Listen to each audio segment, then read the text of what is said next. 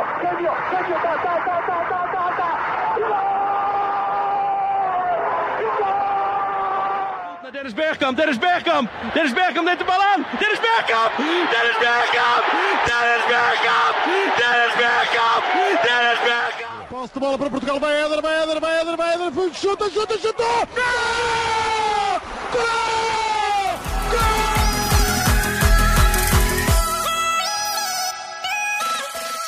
Olá pessoal, bem-vindos a Bola ao Meio, podcast que aborda os temas do momento, sem fintas, mas com muitos golos.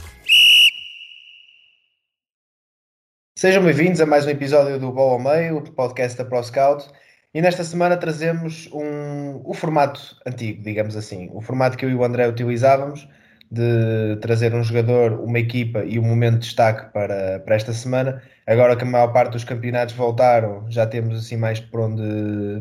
Já temos mais temas para falar, mais jogadores em ação, mais equipas em ação, e há sempre mais por onde destacar, e decidimos que este formato é aquele que, que resulta melhor para podermos abordar mais temas e, mais, e tópicos até mais interativos, para caso vocês também queiram participar na, na discussão do, dos temas que falamos aqui. Um, Daniel, bem-vindo, e passo-te já a bola, já, já assim de seguida, para saber que, que equipa trouxeste este, esta semana. Olá Eduardo, uh, passas a bola e eu então vou, vou receber orientado para a França uh, e para, para a Liga, e trouxe aqui o Angers, uh, não é? uh, uma das, das boas surpresas, que acaba por, de certo modo... O resultado em si acaba por não ser uma surpresa, se calhar o marcador, uh, a diferença tão grande, se calhar aí sim mais, mais surpreendente. O Angers ganhou três a zero ao Lyon, um, não me surpreende o Angers ter ganho, como, como disse, surpreende ter sido por três a zero, porque um, o Lyon é uma equipa que, que vai ter aqui uma época um, complicada, parece-me. Uh, o, mesmo no, no amigável que fez com, com o Porto, uh, os chineses estavam todos lá. O, o Lyon é uma equipa que uh, tem alguma facilidade em, em criar situações de golo, apesar de que, por acaso, nestes dois jogos que fez, uh, marcou apenas um golo e, e, uh, e nem sequer conseguiu marcar nesta segunda jornada, mas os problemas defensivos são, são, são gritantes, não é? É uma, uma equipa que tem aqui bastantes problemas uh, ao nível defensivo. É uma equipa que anda, uh, este fim de semana, uh, jogou com, com Maxwell Cornet como, como lateral esquerdo. Um, é uma equipa que tem tido, tem tido alguns problemas também, uh, com, com Denayer ausente, um, com Damian da Silva também ausente, uh, e, e vai nesta altura, neste, neste início do campeonato, um, tendo problemas... Um, Uh, problemas ao nível defensivo e, e, uh, e acaba por não conseguir compensar esses problemas com, com a sua capacidade atacante, porque também não, não teve um dia muito inspirado, e, e olhamos para o, para o Lyon, é um, uma equipa que, que do meio campo para a frente uh, é cheia de qualidade, né? Uma equipa com, com Aouar, com Paquetá, com Bruno Guimarães, uh, Dembélé, Slimani, um, e que mesmo assim não conseguiu Um, compensar o, a menor qualidade que tem no, no, processo, no, no processo defensivo, e, um, e nesta altura o Lyon, com, com dois jogos realizados, uh, tem um ponto. Um, não é um início de temporada fácil, como não está a ser um início de temporada fácil para, para alguns do, dos melhores conjuntos, ou alguns dos que foram os melhores conjuntos uh, da Liga na, na época passada, e num ano em que temos o Paris Saint-Germain uh, a contratar o que contratou. Se já com estas equipas no seu auge, uh, isto deveria ser um passeio para o Paris Saint-Germain, uh, a coisa então fica, fica muito, muito inclinada mesmo para os parisienses, quando tens ao fim de, de dois jogos já o Lyon com, com apenas um ponto, o Mónaco com apenas um ponto, o Lille com apenas um ponto, e, e o P S G nesta altura já tem cinco pontos de avanço para cada um destes, destes conjuntos, não é? Um, se, se já assim seria muito difícil para, para estas equipas baterem-se com o P S G, uh, então com, com estes arranques de temporada uh, a coisa fica mesmo quase, quase impossível, não é? O P S G arranca já desde cedo com, com esta vantagem. Nesta altura, para, para além do, do Paris Saint-Germain, só o Clermont que, que subiu este ano, e o Angers, precisamente o Angers têm uh, duas vitórias em, em dois jogos, uh, mas são, são dois conjuntos que não, não se pode esperar que se batam com o Paris Saint-Germain, uh, nem de perto nem de longe. São, são dois conjuntos que certamente mais tarde ou mais cedo vão acabar por quebrar e até podem vir a fazer boas temporadas e, e andar ali na, na metade superior da tabela, mas nunca serão equipas para andar a lutar no, no top três, não é? Um, portanto, é aqui já, já, uma, já desde o início uma liga que por si só já é desequilibrada, a ficar ainda mais desequilibrada a favor do, do Paris Saint-Germain. Sim, até é surpreendente ver este Lyon que... que era uma equipa que, pronto, nos últimos dois anos, era uma equipa que praticava um bom futebol, e o Quares também perdeu a grande referência que era o, que era o Memphis, mas não nos podemos esquecer que é uma equipa que em dois mil e dezanove, dois mil e vinte, pronto, tudo bem que a época foi bastante atípica por, por interrupção por causa da pandemia, mas que chegou a uma fase bastante adiantada da, da Liga dos Campeões, e, e, e não deixa de ser surpreendente. É uma equipa que num ano chega a, chega a essa fase e depois no outro ano parece estar algo... algo perdido, e eu, eu concordo com o que disseste, mesmo com, no jogo contra o Porto, a facilidade com, com que aproveitavam os espaços no, no ataque era, era muito boa, mas a quantidade de espaço que também deixavam na, na defesa era, era gritante, e, e é uma equipa que nota-se que a, que a nível de processo ainda está muito por, por aprimorar. Não é que falte qualidade individual, como, como tu disseste bem, mas é uma equipa que no, no seu coletivo ainda demonstra alguma dificuldade em, em atingir o nível que pronto, poderá vir a atingir no, no final da época. E olha, tu fizeste uma recepção orientada tão boa para a França que eu acho que me vou manter uh, também aí. E a equipa que eu trago esta semana é o Nice. Um, o Nice que venceu quatro a zero os campeões, o, o Lille, um, e foi uma exibição uh, a nível ofensivo foi, foi fantástico. Foi, vimos no, o, no primeiro gol o Yuri Faz um, faz um trabalho fantástico que, que depois o, o lance acaba em, uh, acaba em golo. E, e no cômputo geral acho que foi um, uma exibição bastante boa, mesmo a nível defensivo. Uh, lembro-me assim de duas situações, acho que uma do Bamba e uma do, do Burak Yılmaz para, para o Will. De resto acho que o Nice uh, controlou bem o jogo. A nível ofensivo foi, foi muito, muito criativo e, e fez bastantes remates à baliza, criou várias, várias situações de golo. E é um Nice que...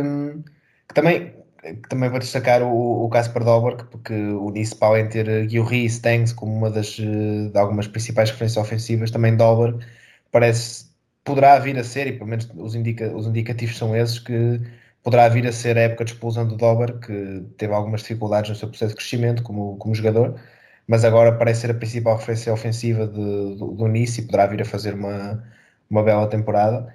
E é um Nice que, mesmo a nível de, de, de projetos, está, está entusiasmado, pelo menos a mim entusiasmo. É?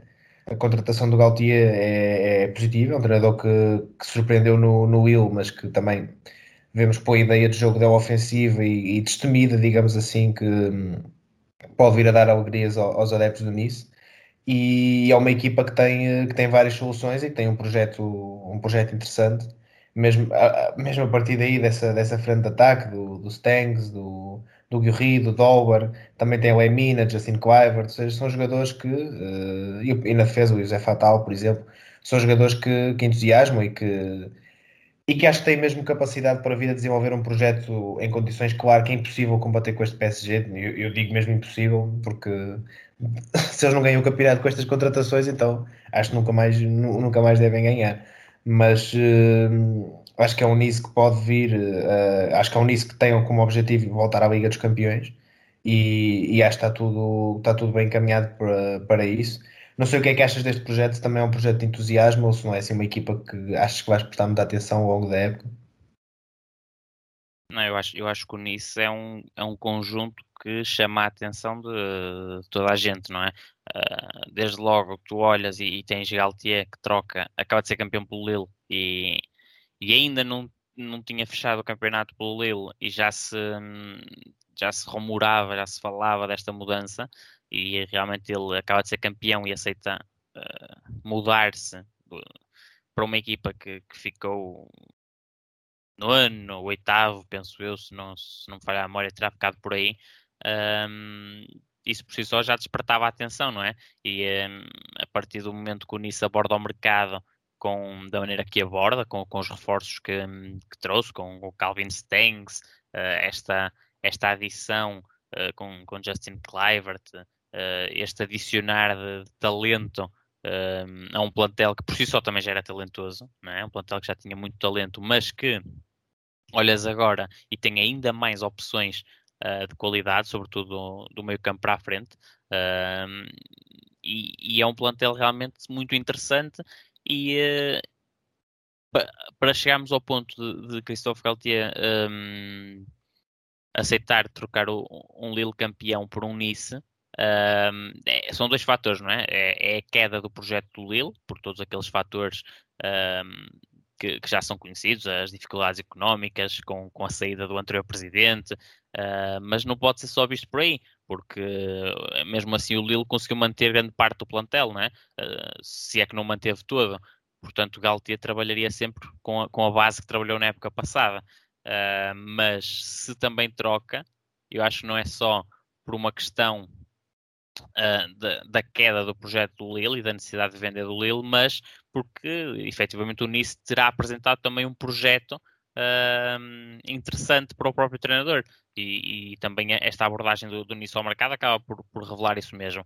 Acho que é, acho que é um dos conjuntos a seguir nesta, nesta Liga.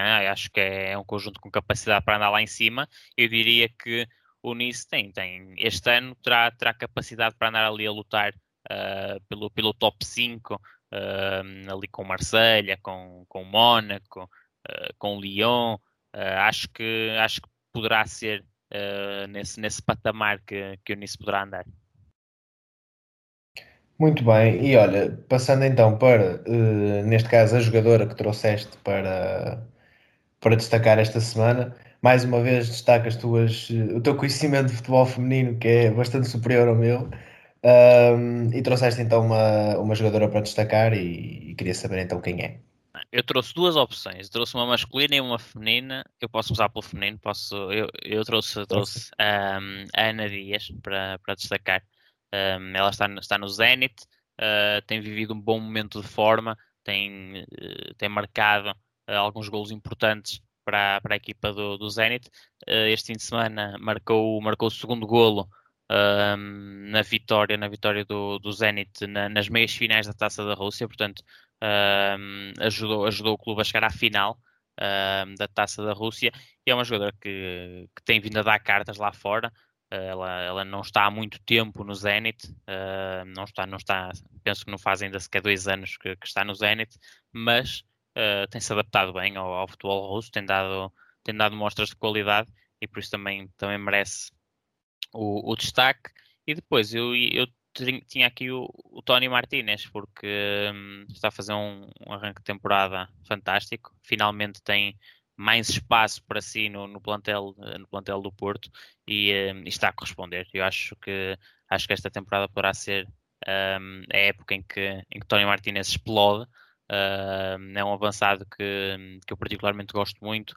Uh, já, desde, de, já quando ele chegou ao Famalicão, eu, eu desde, desde muito cedo gostei muito um, da, da forma de jogar do, do Toni Martínez. Acho que encaixa perfeitamente naquilo que é o modelo uh, de jogo do, do Futebol Clube do Porto, e acho que, que em relação ao, ao seu antecessor, em relação à Marega, é um jogador que uh, vai ter tantas oportunidades de golo como Marega, porque também é um jogador que ataca muito bem a profundidade, mas acho que destaca-se depois no, no aspecto da finalização. Acho que tem capacidade para aproveitar muito mais oportunidades do que, do que Marega, e uh, acho que é uma temporada onde, onde Toni Martínez vai fazer muitos, muitos golos. Nesta altura já vai com três, uh, E acho que, acho que não vai ficar por aqui. Sim, e, é, e para além da capacidade de finalização, também a capacidade técnica em comparação à de Marega. É, é, um jogador, é um jogador com outras características, obviamente, mas a meu ver muito mais evoluído que, que o Marega, que nos últimos dois anos, mais ou menos, no Porto, caiu muito de rendimento. Já não era um jogador consensual, mas nos últimos dois anos acho que, que caiu ainda mais. Um, e relativamente ao Toni Martínez, só para terminar também dizer que... Um, É um jogador que, quando eu vi aqui a assumir a parceria com Taremi, como tinha aquela ideia no Famalicão de ser um jogador mais trabalhador e com menos gol, apesar de ter marcado catorze golos na, na Liga em, em dezanove vinte, certo? Um, é um jogador que eu via, eu imaginava mais a trabalhar para o Taremi, para o Taremi finalizar, do que propriamente ao contrário.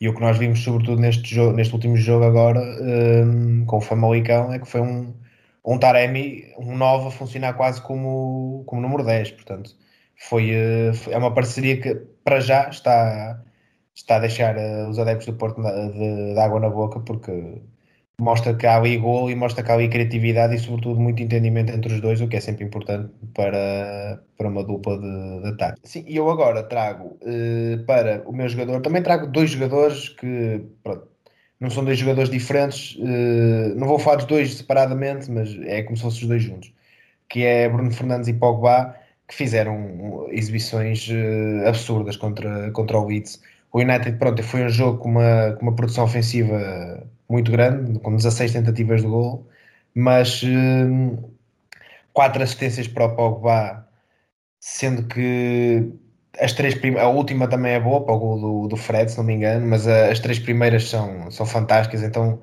aquele primeiro passo para o... o passo para o Greenwood e mesmo o, o passo para o primeiro golo do Bruno Fernandes é, é, é fantástico, e acho que foi um jogo onde... Não é que o Pogba já não tenha demonstrado isto, que obviamente demonstrou, mas este jogo diz assim, ok, está aqui o Pogba de cento e cinco milhões, está aqui o Pogba que, to- que fez toda a gente ficar entusiasmada com ele nos tempos da Juventus. Isto sim é o Pogba, é, é funcionar como lançador de, de imposições mais recuadas, a, a interpretar o jogo, a ler espaços, a colocar a bola no sítio certo, no tempo certo, e, e, e é isso que ele, que ele é dos melhores do mundo a fazê-lo, e foi uma exibição fantástica. E também Bruno Fernandes, claro, sempre influente no, no, no ataque do Manchester United, e é um médio com, com um faro para o gol fora do normal, e começar a época assim com três golos é, é fantástico. Tudo bem que foi um jogo que favorece a, a equipa do Manchester United, se bem que é uma equipa que tem vindo a evoluir no aspecto da organização ofensiva, no ataque posicional, mas é uma equipa que claramente sente-se mais na sua praia quando, quando há mais espaço para jogar e jogar mais em transição. Um, e o Leeds foi uma equipa que, pelo menos pela interpretação que eu tive do jogo, que, que deu espaço ao, ao United para, para colocar bolas de posições mais recuadas, como foi o caso do que o Pogba fez, mas também para a corrida de, dos avançados, como, como o Greenwood, até, até o próprio Daniel James. Um, e acho que foi um jogo que também pronto, favoreceu esse estilo de jogo ofensivo do United, mas estas duas exibições são de, são de louvar, porque... porque é raro encontrar assim quatro assistências de um jogador e três golos do outro, é, é, é fantástico.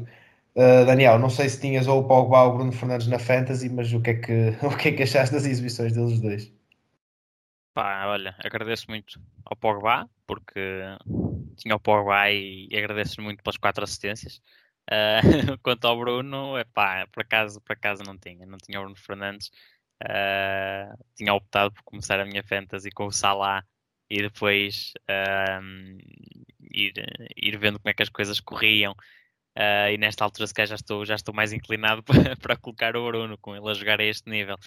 Não, acho que, acho que foi um jogo que correu, correu muito bem ao, ao United. O Leeds também apresentou-se uh, muito ofensivo uh, em, em Old Trafford, e, e já, já tem sido, já tem sido apanágio uh, o, o Leeds. Sair do Old Trafford de, de saco cheio, né? Um, é uma equipa que gosta de jogar olhos nos olhos, mas que contra o United a coisa acaba por habitualmente não correr muito bem, voltou, voltou a não correr, e, e acho que é um arranque de sonho para, para o United. Um, o United que estará, estará mais forte que, que na época passada, com, com as, as contratações de Sancho, uh, o próprio Varane. Uh, mas que há sempre, há sempre aquela, aquela dúvida uh, em torno de, de Solskjær, né? Se, se Solskjær é o homem certo para, para conduzir este, este carro, se tem, se tem mãos para isso, mas para já é, é um bom arranque de, de, de época do United, e vamos ver se é, se é este ano que o United volta a andar uh, mais perto do, do título. Eu, eu concordo nessa questão do Solskjær. Era um treinador que, que a mim, pronto, não, não é bem consensual uh, para mim, uh, mas aquilo que eu acho também é que, pronto, isto não é cem por cento confirmado, mas o que, o que se falava muito na, nos tempos do Zidane no Real Madrid, quando ganhou as três Champions seguidas, foi que, uh, que ele não dava muitos treinos táticos, muitos treinos de organização, etcétera, uh, que basicamente sabia que tinha um plantel cheio de estrelas e que tinha que dar umas noções, uns posicionamentos, etcétera, mas que não dava treinos super detalhados, porque não achava necessário, tendo em conta a qualidade dos jogadores que tinha, e pronto, e houve o sucesso que, que houve nesse Real Madrid. Não é que, o, não é que a qualidade individual, pronto, lá está, isso do Zidane não é cem por cento confirmado, só me baseio naquilo que se falava na altura. Um, não é que o United tenha a mesma qualidade individual que esse Real Madrid tinha, mas é o United que este ano está com muita mais qualidade individual do que tinha o ano passado, com, com Varane e Sancho sobretudo, é, são aquisições muito, muito importantes. E aquilo que eu também posso ver por um lado é que um, por muito que o Solskjær possa não ser um mestre tático, se calhar tem outras qualidades que podem fazer este United andar. Claro que isto vale o que vale, acredito perfeitamente que ele... Que ele que ele desses treinos táticos, como, como, como se falava na questão do, do Zidane, mas também, por outro lado, também vejo essa questão mais da, da personalidade do, do treinador.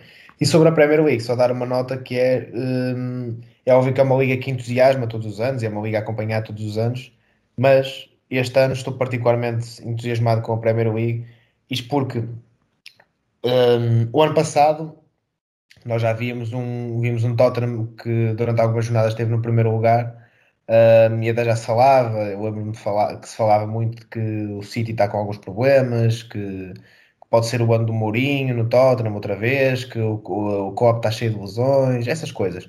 E depois acabou obviamente por dar uma, um turnaround gigante e, e não, não se concretizou nesse sentido. Mas este ano temos o City que, que está reforçado e, e se contratar o Kane ainda mais reforçado vai ficar, e depois vamos lá ver também como é que... Como é que hum, como é que vai evoluir esta equipa do City que teve este mau começo com, com o Tottenham. Temos o, o próprio Liverpool que já, que já tem a questão das, das já tem os jogadores recuperados das lesões, veremos se não tem mais uma época com, assolado por esta questão. E temos, este, temos o Chelsea, obviamente agora contratou o Lukaku por cento e quinze milhões, uma equipa também muito forte, vamos ver como é que, como é que o Lukaku vai encaixar, se vai corresponder às expectativas ou se pode vir a ser um flop. A camisola nova do Chelsea está... parece estar um bocado amaldiçoada nos últimos anos, veremos se é agora que, que muda esse paradigma. E, um, e temos este United, que, que tem a força também do coletivo, de já se conhecerem, tem a, beneficia também desta aura toda que o Bruno Fernandes traz à equipa, e agora com Varane e Sancho pode ainda dar um salto, um salto ainda maior. Por isso é que eu acho que esta Premier League vai, vai entusiasmar, e ainda mais do que já, do que já entusiasma na, no geral em, to, em todos os anos. E para terminar então, uh, Daniel, queria saber que momentos uh, destacas desta semana, uh, ouvi dizer que não era assim muito positivo. Não, não, não é positivo porque um, acho, acho que é algo que, que tem que ser falado e, e acho que não se dá.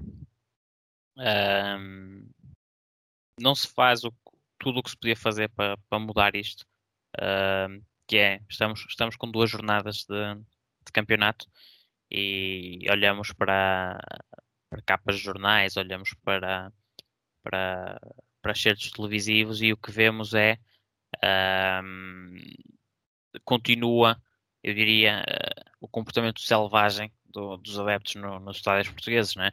Olhas para capas de jornais, vês uma autêntica pouca vergonha nas bancadas em Braga, com, com, com gente a tentar escalar até camarotes, Uh, à procura de conflito, uh, andas um bocadinho pela, pela, pelas redes sociais e vês jornalistas que, que estavam a trabalhar em Famalicão, no jogo contra o Porto, a, a relatarem uma situação de, uh, de, um, de um jovem adepto do Porto que festejou o golo da sua equipa uh, na, na bancada e que, é, e que é de imediato agredido por, por dois adeptos. Pá, acho que... Hum, Acho que já está na altura de começarem a mudar um bocadinho as mentalidades, não é? Acho que está na altura de começarmos a, a andar para a frente e, e a sair disto, a sair desta, desta mentalidade uh, pequenina, porque tá, estamos a falar de futebol, estamos a falar daquilo que é, que é o jogo do povo, que devia ser uma festa, e cada um é livre de ter o seu clube e tu não tens que estar... Uh, a ir a um estádio, apoiar o teu clube com medo de levares uma cacetada por festejar um golo do teu clube. Não, isso, isso não existe. Isso, pá, acho que, tendo em conta o que se tem visto, se calhar, se calhar para algumas pessoas era bom que os estádios tivessem continuado fechados. Se calhar, se calhar era o melhor. E isto também mostra, isto para além de, de mostrar uh, a fraca mentalidade que o adepto português tem, Uh, mostra ainda outra coisa importante, que é o bocadinho de plástico com a fotografia e o teu nome, uh, o, o chamado cartão do adepto, não vai resolver nada. Uh, o, o suposto cartão do adepto que vinha terminar com a, com a violência na, nas bancadas e, e com todos esses episódios, pá, uh, não vai resolver nada, não é? E, e não foi preciso muito tempo, bastaram duas jornadas para perceber que não, não veio resolver absolutamente nada.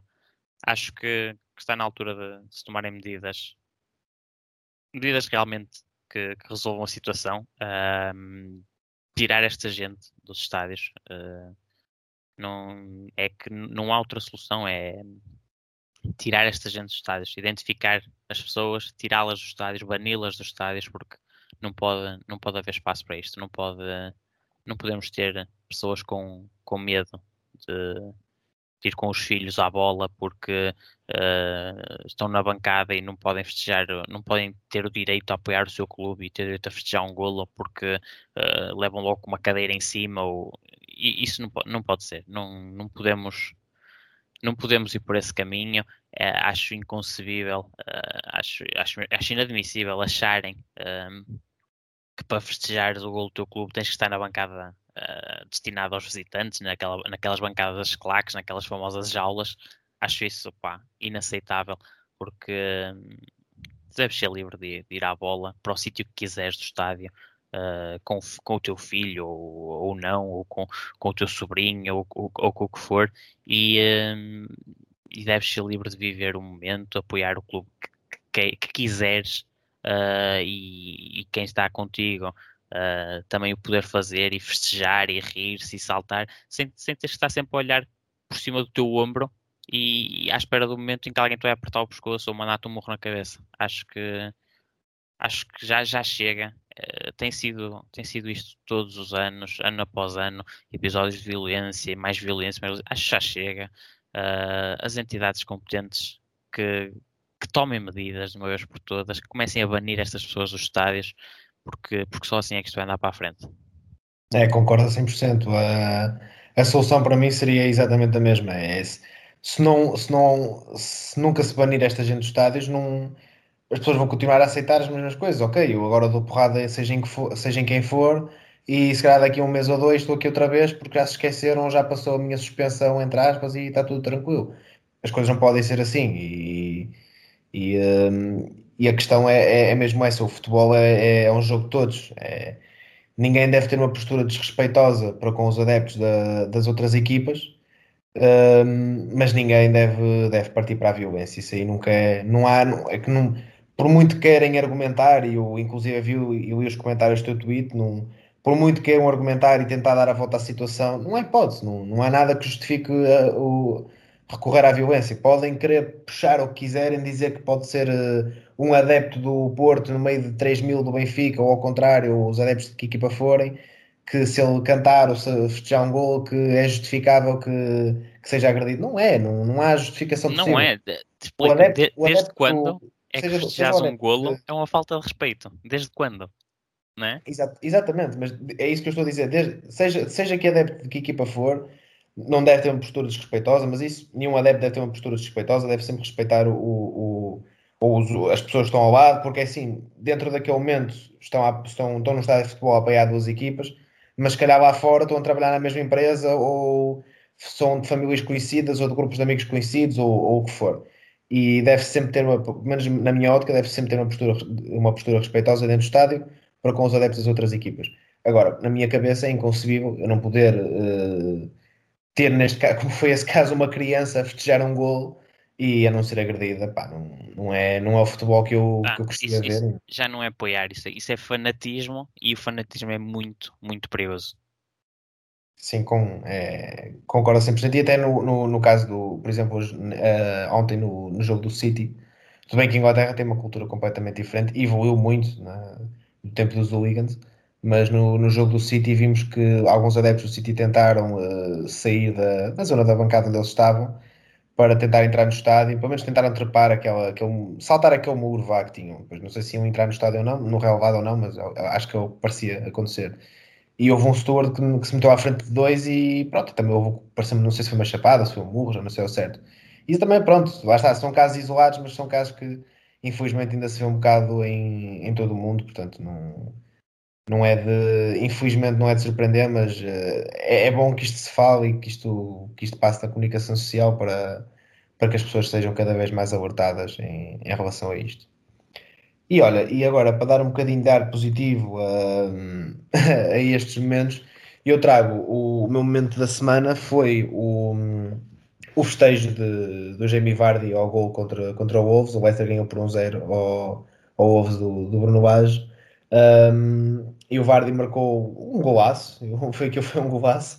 Para já elogiar o trabalho do Ricardo Pereira, mas também a, a forma como, como o Vardy aparece e, e como a facilidade que ele tem de finalizar uma bola daquelas é, é impressionante.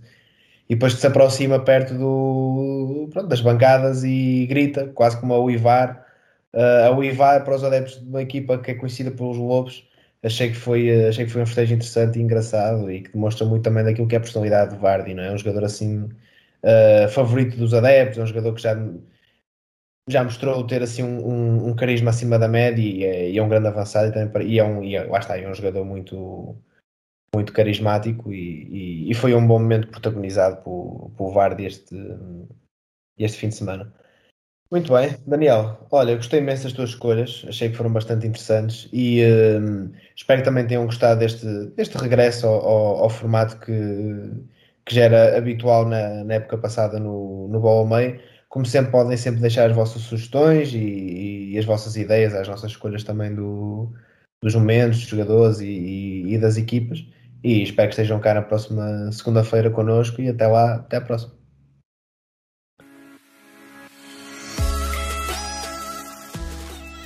Obrigado por nos terem seguido em mais um episódio. Sigam o ProScout nas redes sociais, em Facebook, Twitter, Instagram, YouTube e principalmente no nosso site em w w w ponto proscout ponto p t. Até à próxima!